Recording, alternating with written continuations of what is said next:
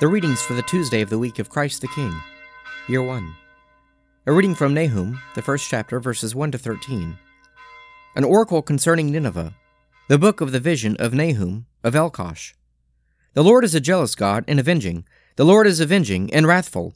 The Lord takes vengeance on his adversaries, and keeps wrath for his enemies.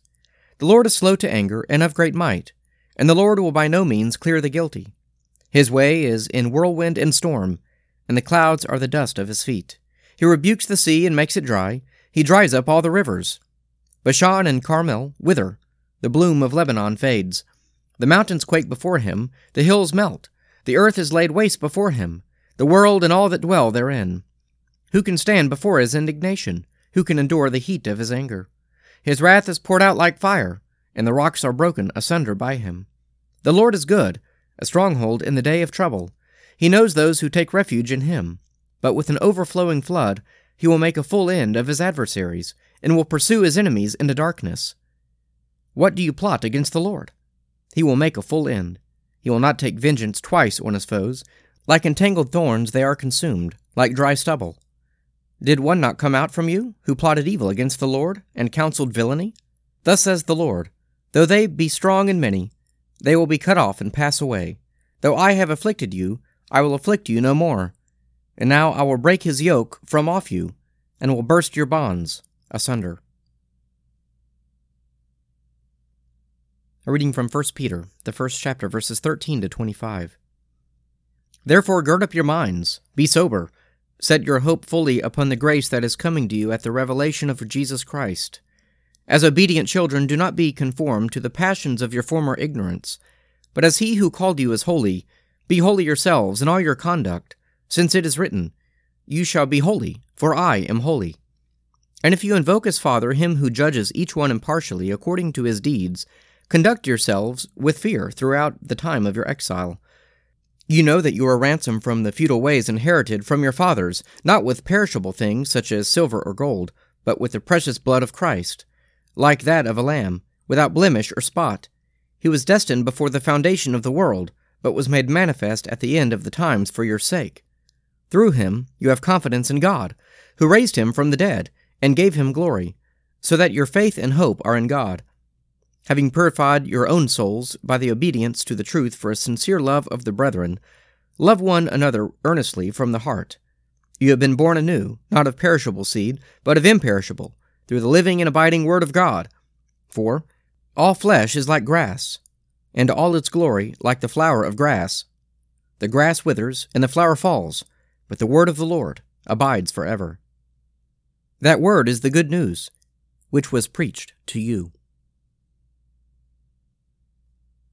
A reading from the Gospel of St. Matthew, the 19th chapter, verses 13 to 22. Then children were brought to him, that he might lay his hands on them and pray. The disciples rebuked the people, but Jesus said, let the children come to me, and do not hinder them, for to such belongs the kingdom of heaven. And he laid his hands on them, and went away. And behold, one came up to him, saying, Teacher, what good deed must I do to have eternal life? And he said to him, Why do you ask me about what is good? One there is who is good. If you would enter life, keep the commandments. He said to him, Which? And Jesus said, You shall not kill, you shall not commit adultery, you shall not steal, you shall not bear false witness. Honor your father and mother, and you shall love your neighbor as yourself. The young man said to him, All these I have observed. What do I still lack? Jesus said to him, If you would be perfect, go, sell what you possess, and give to the poor, and you will have treasure in heaven. And come, follow me. When the young man heard this, he went away sorrowful, for he had great possessions.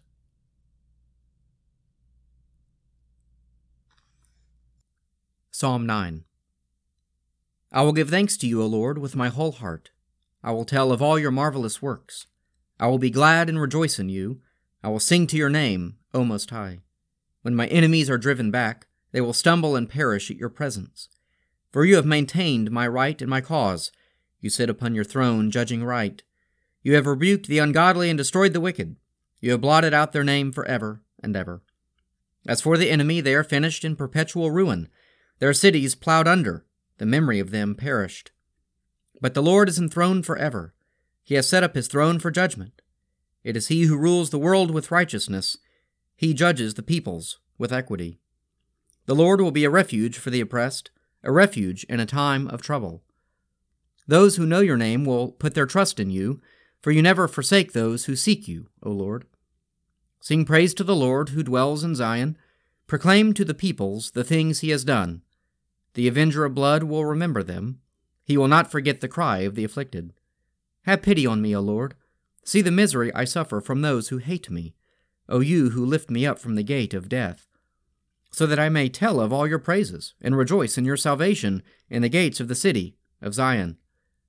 The ungodly have fallen into the pit they dug, and in the snare they set is their own foot caught. The Lord is known by his acts of justice. The wicked are trapped in the works of their own hands. The wicked shall be given over to the grave, and also all the peoples that forget God. For the needy shall not always be forgotten, and the hope of the poor shall not perish for ever. Rise up, O Lord, let not the ungodly have the upper hand. Let them be judged before you. Put fear upon them, O Lord. Let the ungodly know they are but mortal. Let us pray. Our Father, who art in heaven, hallowed be thy name. Thy kingdom come, thy will be done on earth as it is in heaven. Give us this day our daily bread, and forgive us our trespasses, as we forgive those who trespass against us. And lead us not into temptation, but deliver us from evil. For thine is the kingdom, and the power, and the glory, for ever and ever. Amen.